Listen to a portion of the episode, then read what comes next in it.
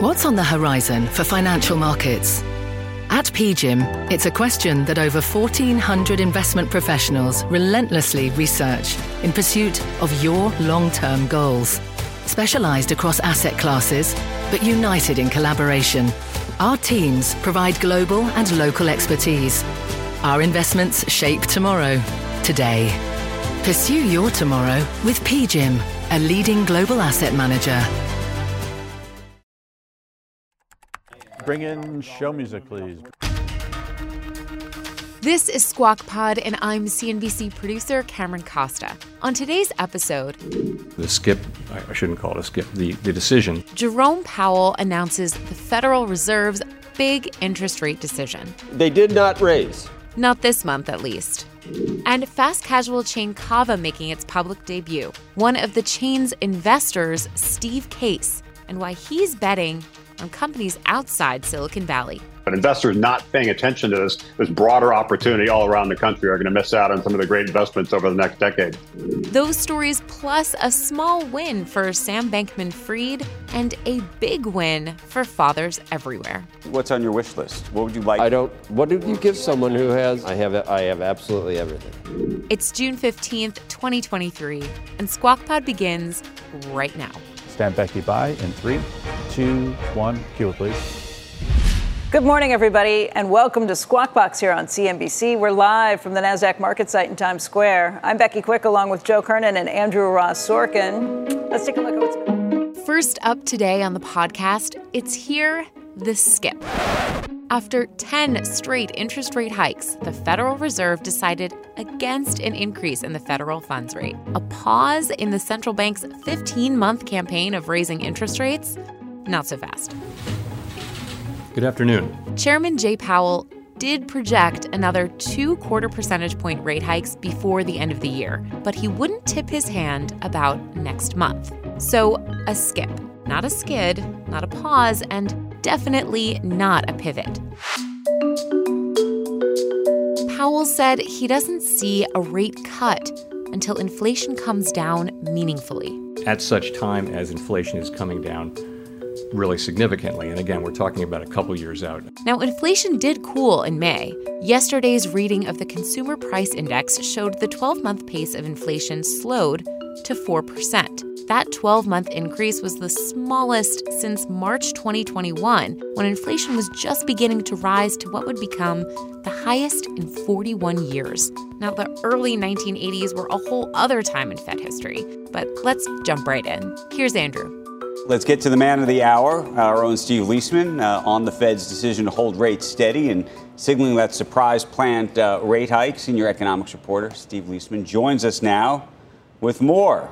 You were sitting there. What did you think? I was pretty surprised, Andrew. It was uh, not what I was expecting. I thought maybe it might tilt hawkish, but it ended up tilting more hawkish than even I thought. What do you think? If we can get under 3% on inflation, it seems to me that they could just hang around for a very, very, very long time. I mean, what do you think the, the ultimate, I mean, we keep talking about the goal getting to 2%, but it seems to me that 3% is actually the real threshold, and then they can. I, am I wrong in terms of how you think they're thinking about it? Well, first of all, I want to redirect everybody's attention. And, and I tried to do this when the CPI number came out, and I guess I was not quite shouted down, but I was overwhelmed by the, by the uh, positivity in the report. Remember, uh, the CPI came out and it brought the uh, headline number down to 4%. Everybody's like, this is an all clear. It's a great inflation report.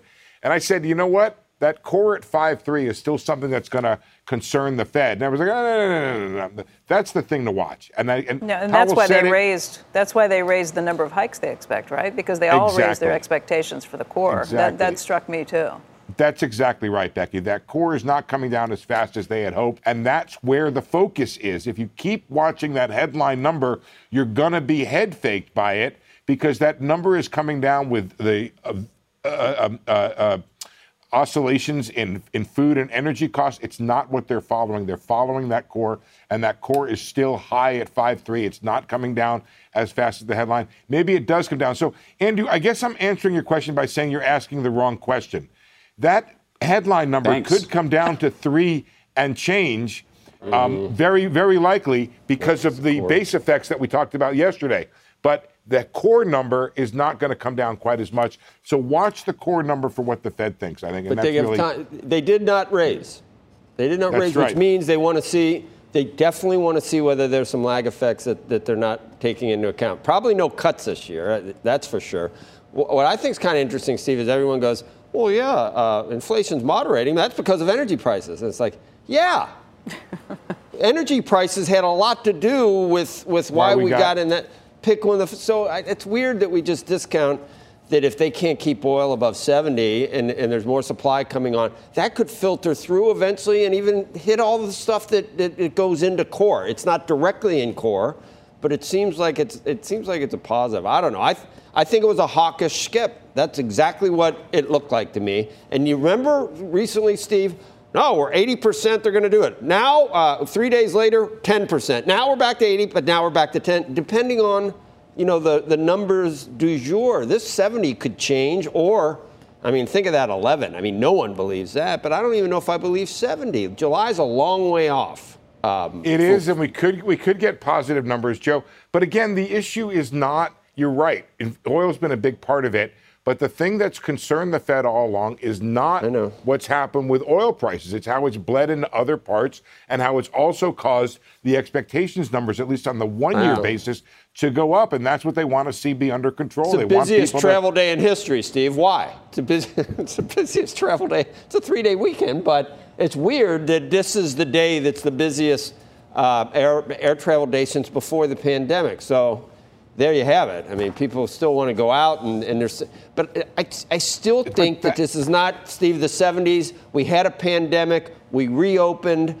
That caused supply chain stuff. There was inflation. I just don't know if it's like, you know, everybody has the ghost of Volcker uh, in their head, and you know, everybody wants to be Paul Volcker, but I don't know if the if the I don't know if anybody wants to be Paul Volcker. They just don't want to be Arthur. right, right. Yeah, but yeah, exactly. But if uh, you know, Volcker is, is seen almost as a folk hero for curing everything and his resolve and firm in the face of uh, criticism time, and all wasn't that. Quite as but it may, it may, these times may not call for, for the same thing for a Paul Volcker. It's weird I, though that I, I some guys still right, say Joe. cuts, and that scares me because something really something would have to break if we got cuts. I mean, that, that, that some people are, are seeing the uh, the silver lining around this forecast today, saying why is the Fed saying two more hikes? Well, because the economy is stronger. If you look at it, they did raise their GDP forecast. They did bring down their unemployment rate, which also tells you they're not getting quite the response they expected from their rate hikes in the economy right now. And I agree with you, Joe, and I've, I've sort of been on this train for a long time, which is the idea that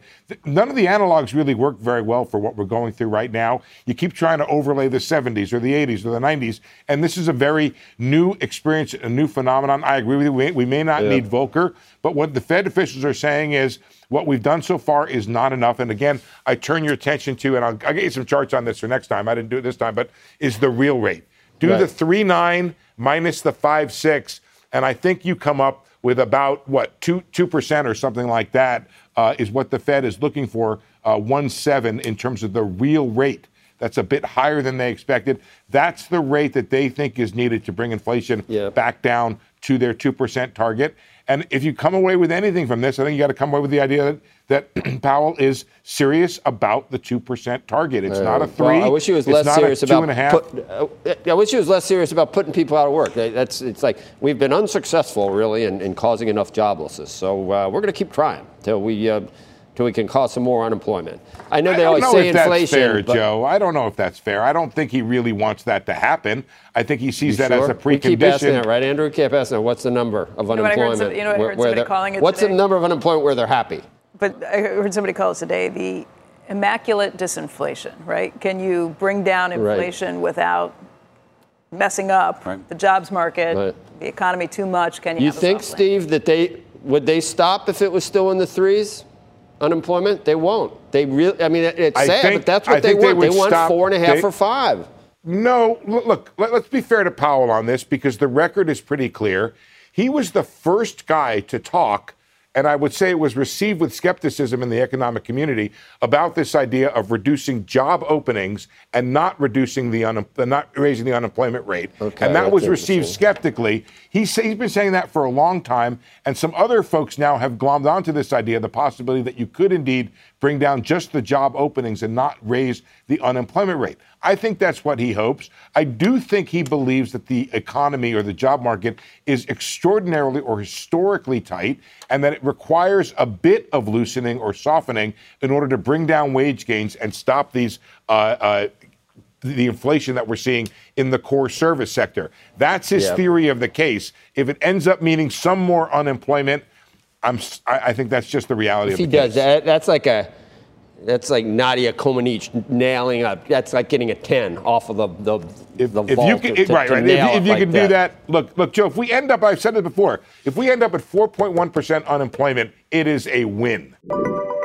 We've got a developing story to tell you about. Uh, this happened overnight. Federal prosecutors that were investigating the collapse of FTX saying they are withdrawing now several charges facing founder Sam Bankman Fried. Those charges include a count of bank fraud, as well as, if you remember, there were some allegations made that he bribed a foreign government. The withdrawal of those counts is a big victory, actually, for uh, Bankman Fried, who argued that prosecutors should not have been allowed to charge him with additional crimes, and those crimes were added to the docket. This was after the extradition. So, if you remember what happened, uh, when he left the Bahamas, uh, it was under the Bahamas effectively grants you a waiver and says you can be charged for the counts that you're telling us about right now. This was always the issue of And he didn't fight it. of how long, right? And he said, okay, you want to charge me with those? Great. And then he got to the United States, and the government said, actually, we want to charge you with five or ten other things. Uh, well, I think in this case, maybe five things. Um, and then what's happened since is the government is now, I think, recognizing that they They can't add stuff to the list. So that they went too far. It's, So- it- it's not that they don't think he did these things; they just can't because technically. because that was the deal That that, was they the deal that they was the deal him. that they made. Now, interestingly, uh, I believe two charges that they're still trying to stick uh, in the list were not there originally, and these were the charges around uh, not bribery of uh, of government officials outside the U.S. Remember, the, there was the foreign bribery count. That's now going to be off the docket, but uh, some of the lobbying um, and political money in the U.S. and they're, they are still trying to keep that in the case. How they're able to keep that in the case, or whether they're able to keep that in the case, now that they've uh, effectively acknowledged that they can't keep the others in the case, it's an interesting letter. Uh, it This- came out about I don't know, almost midnight last night. You know, th- this is so interesting because remember at the time, people are like, why don't they just go after him? Why don't they do something? It's taking too long. Right. How can they not see this? This is the explanation for, for why you move slowly with things like this and, and methodically before you go ahead and do some of these things. But at the time, it was, why aren't they moving? They wanted to move fast, Yeah. and they wanted to get him to the United States. And part of getting and they him to the did United it right before he was supposed to testify Right. before Congress. And getting him to That the United other States thing. is, is that is that cost. So um, it's very interesting. Cheese will be next. Coming up next on Squawk Pod, DC based Cava makes its IPO. And one of the investors in the fast casual chain says Cava isn't the only company that's growing outside Silicon Valley. It's Revolution CEO and AOL co founder, Steve Case. 1,400 new venture firms have started in Rise and Rest cities over the last decade. I think we're seeing a transformation of the innovation economy, which will launch more and more companies like a Cava in Washington, D.C., not just companies in San Francisco New York. Did you hear that? That's what an estimated 500 horsepower sounds like. Next, give it to you. How about that? That's a premium Bang & Olufsen sound system with 18 speakers and a Biosonic sound experience. And that, that's our legacy. You ready to be a part of it? Next, give it to you. Unlock the energy of the all-electric ZDX Type S. Order now at Acura.com. Electricity, a big idea that's inspired countless new ones. From powering the light bulb to virtually powering our entire lives. 30 years ago, State Street launched the SPDR S&P 500 ETF, SPY, a big idea that inspired the world to invest differently and still does. What can you do with SPY? Before investing, consider the fund's investment objectives, risks, charges, and expenses. Visit ssga.com for a prospectus containing this and other information. Read it carefully before investing. SPY is subject to risks similar to those of stocks. All ETFs are subject to risk, including possible loss of principal. Alps Distributors Inc. Distributor.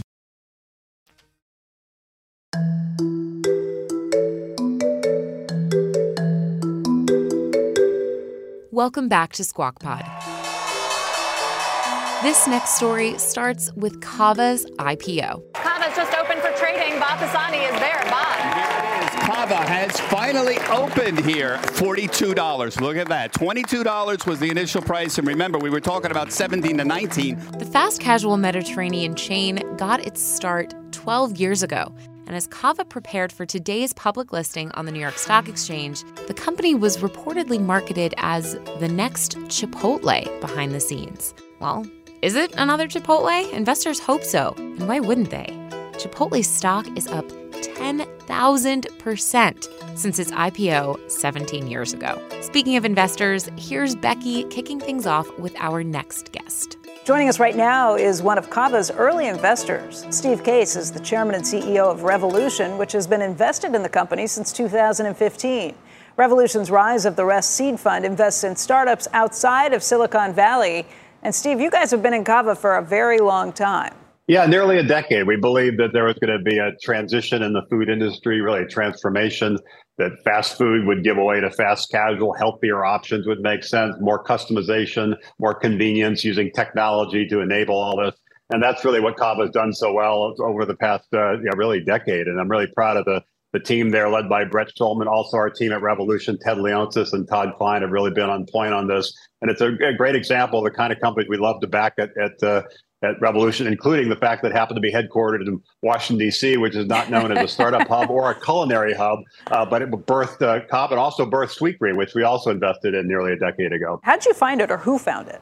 We found it because partly because of the area, partly because you know Ted Leonsis uh, as, as part of the, the Greek mafia, if you will, and was watching what's happening with, in the Mediterranean segment, knew some of the founders uh, of the original Cava restaurant. And then Brett Schulman, who had a terrific career in, in, in, banking, decided to take the lead in turning it into a more of a fast casual concept. So we were in the early, early days, really believed in the vision. Uh, and now they've emerged really as the leader in the Mediterranean category all around the country, but still half the states they haven't yet entered. So there's a lot of runway. Uh, uh and so very excited by what's happened the last decade. Excited for the team today, and and really looking forward to the next decade. I actually was just texting with Brett, the CEO, a few minutes ago, and he was talking about the fact that they've done a good job in the first decade, but now the next decade is when things really start to accelerate. I was going to say you guys must have made a huge return to this point, but it doesn't sound like you're going to take the money and run anytime soon. You see this as being a long-term no, no, investment. We're, we're, we're definitely big believers in, in carbon, big believers in these, these mega trends. And when we're, we're backing companies, whether it's focused on, on place, things like Rise of the Rest, or increasingly focused on policy, because we think some of the most innovative companies in this next decade will have a policy regulatory aspect, because some of the big industries up for grabs are regulated. Also, because what's happened in Congress last year with the Chips and Science Act, Inflation Reduction Act, bipartisan infrastructure bill, $3 trillion are going in the economy. That's going to create a lot of momentum for, for innovative companies. So place and policy are the two areas really focused on. But when we back companies, we're really taking a, a long-term view and we're in for the long run. You know, we were talking earlier with Scott Cohn, who does the, the, the best in America, the states with the best econo- economic return and everything. He does that for CNBC every year, has been doing it since 2007. And one of the things Joe brought up with him is look, you got to look at things a little differently because of where the money's going, whether that be for infrastructure, whether that be from the money that come from the the Fight Inflation Act or whatever it's called. Um, do you do the same thing when you start looking for places that you're going to invest, companies you're going to invest? You're kind of following that same money route? Well, we've been doing this for, uh, you know, for about a decade. We did our first Rise of Rest Bus tour about a decade ago. We then launched a, a, venture fund, a seed fund focused on these companies. We've now invested in 200 companies in 100 cities through that Rise of Rest seed fund. So we've actually been trying to identify promising companies in places that don't get much venture capital, back them, and then as they scale, bring in capital from the, the coast. And we've seen that accelerate over last few years. Certainly, the pandemic has been a little bit of a of a tipping point in terms of a dispersion of talent, a dispersion of, of capital. But what happened last year, and you just referenced it, is, is, I think, a bigger deal than most people realize. And investors should be paying attention to this because the, the, the, investment that's going into the economy from the from the government is quite significant. There was a site that was just launched last week called invest.gov, which shows where the, the, the government investment is, as well as the, some of the private capital going into things like infrastructure. And you'll see there's dots all over the country. And so even though for the past decade, decade, venture capital has been limited to the coast. 75% of venture capital going to California, New York, and Massachusetts, just three states. If you look at what's happening now with this government investing and what's now happening with venture investing, 1,400 new venture firms have started in rise and rest cities over the last decade. I think we're seeing a transformation of the innovation economy, which will launch more and more companies like a Cava in Washington, D.C., not just companies in San Francisco, New York, and, and Boston. So I think bodes well for, for those communities. I think also bodes well for, for the country. But investors not paying attention to this, this broader opportunity all around the country are going to miss out on some of the great investments over the next decade. So Cava, Sweet Greens, lots of other places that you guys have been early, early investors on. What, what are some of the early investments that you're most excited about right now? Things that you're just putting seed money in over the last couple of years that you think will be big uh, five, ten years down the road? We invested in a company in Arkansas called AcreTrader, created an investment platform to allow you to invest in farmland. We invested in a company in Atlanta called Hermeus, that's building a Mach 5 engine, so you can go from Atlanta to Europe in 90 minutes. The Air Force is a big,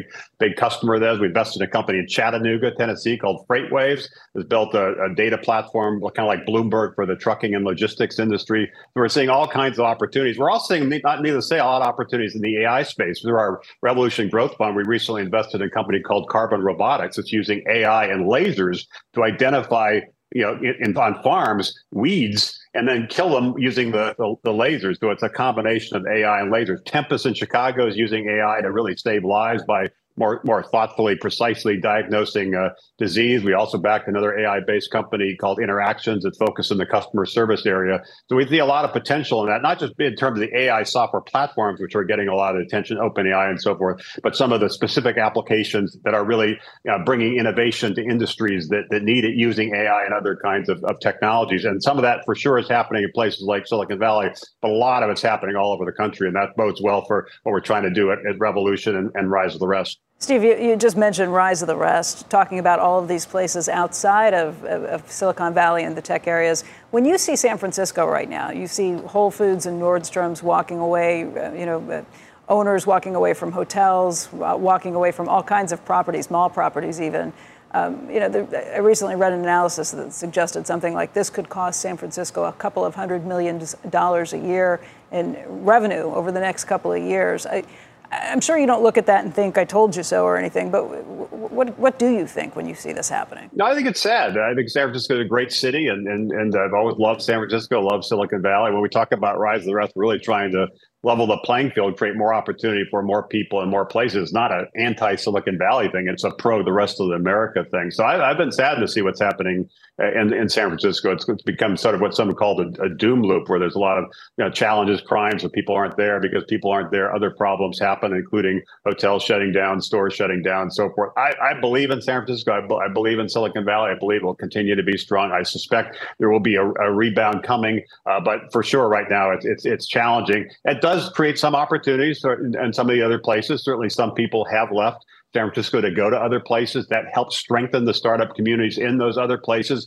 which, if you take the long view, I think is good for the country. We want a more dispersed innovation economy. We don't want all our eggs in one basket. We want to create jobs and economic growth all across the country. Uh, and so having people move, having capital flow to other places, I think is important. That's why we've been talking about this for the past uh, decade, even worked on legislation like the Jobs Act a, a decade ago. Uh, but, but certainly the challenges right now in San Francisco, I think are a wake up call that that cities, mayors in, in those cities, business leaders in those cities really need to recognize that something fundamental has happened. And how do you get people you know, back to these downtown areas and create a, a vibrant, safe communities? You think that's possible? You think that of course, eventually people are all going to get back to these buildings. We just talked about how New York City, I think, last week finally got above 50 point 50 percent occupancy. Granted, it, it, was never at 100 percent before; it was closer to 70 percent. But for the first time since the pandemic, it was just in the last week or two that it actually got to 50.5 percent. Yeah, we're in a different world, and it's a grand social experiment. And uh, three or three plus years ago, pre-pandemic, everybody thought they're going to always be in offices five days a week.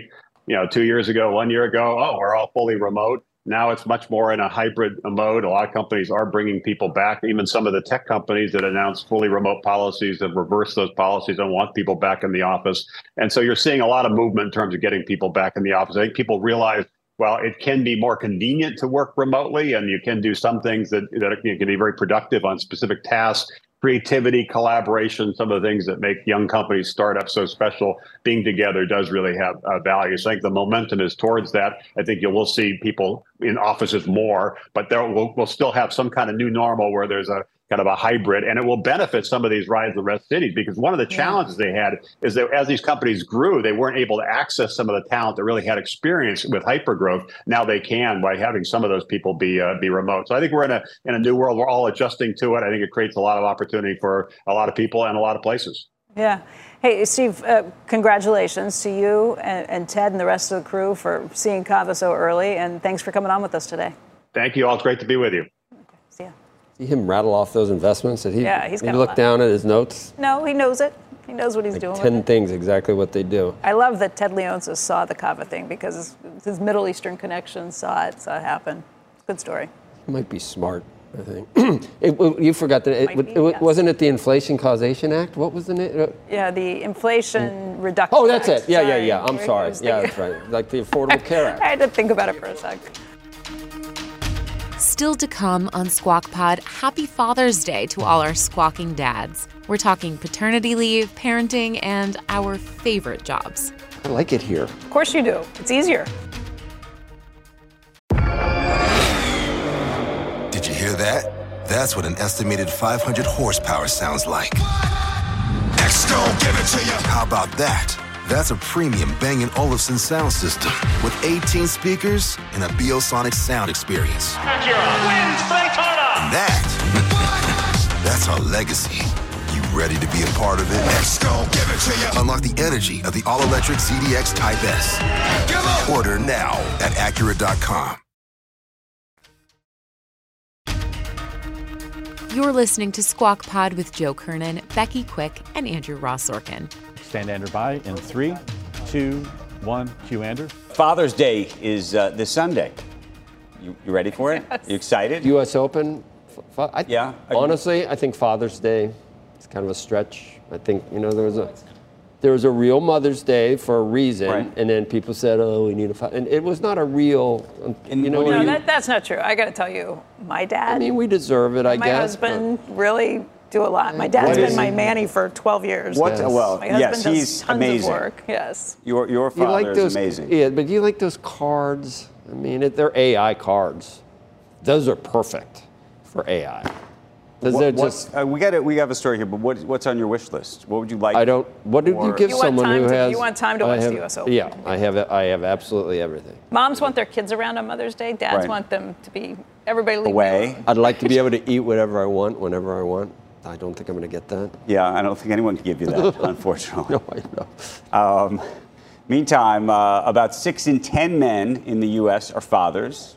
Uh, 93% of dads currently part of the workforce. It's according to Just Capital. Wall Street uh, leads corporate America when it comes to offering paternal benefits. It's kind of interesting. Goldman Sachs, uh, Bank of America, Intuit, Morgan Stanley each offer 16 or more weeks of paid paternal leave for secondary caregivers or non birthing parents, often dads, as well as a backup dependent care, subsidizing child care, and flexible work scheduling. 41% of America's biggest companies offer some form of paid paternity leave, but on average, dads receive three weeks less than moms. And even when companies offer generous paid paternity leave benefits, 70% of fathers take 10 days off or less. And I must say that I feel like that was actually one of the great mistakes in my life.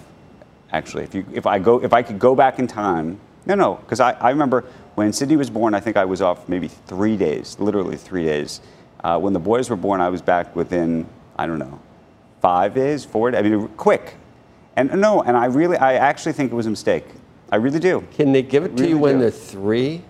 I know. we Can all you think delay that. it? Um, We all think that, but I think that the first, first, the, the first beginning time period is, easy, the and most it- And it's not just for the kids. It's bonding with the kids, but it's also saving the mom. I do. I do. I'd rather. I like it here. of course you do. It's easier. It's like, okay, thanks. It's a, it's a nice thought, but I'm good. You go ahead. I, I you know, to my employer, you can uh, let me bank. Can I put it in the bank? But I was going to say, golf?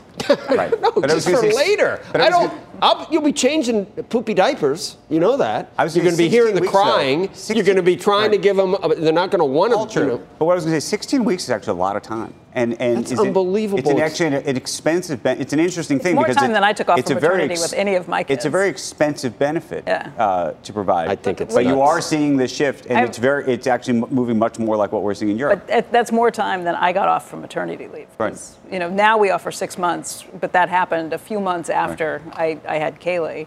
So three months was what we offered Right. back back for then. mothers back then. I think it's crazy wokeness. I, I, well, you know that. It, it is hard. I'm telling you, it's a lot 16 weeks. That's insane. That is insane, and I'm good. Take it away, Penelope. Yeah, you don't want to work that She's hard. so much better at things like that. You know, d- d- Like dotting the the, all dad the who details. Loads the, loads the dishwasher badly, so nobody ever asked you. I didn't have do a it again. dishwasher growing up, and I use I wa- the plate I use. Like I can use one plate and one set of. When I was single, that's all I had. Oh, she saved your life. She did. That's the pod for today. Thank you so much for listening, as always. Squawk Box is hosted by Joe Kernen, Becky Quick, and Andrew Ross Sorkin.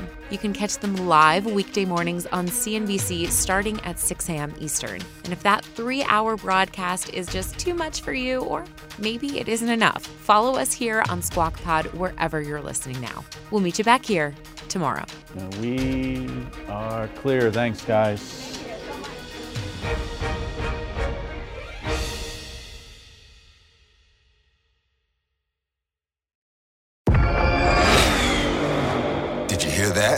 That's what an estimated 500 horsepower sounds like. X-Gon, give it to you. How about that?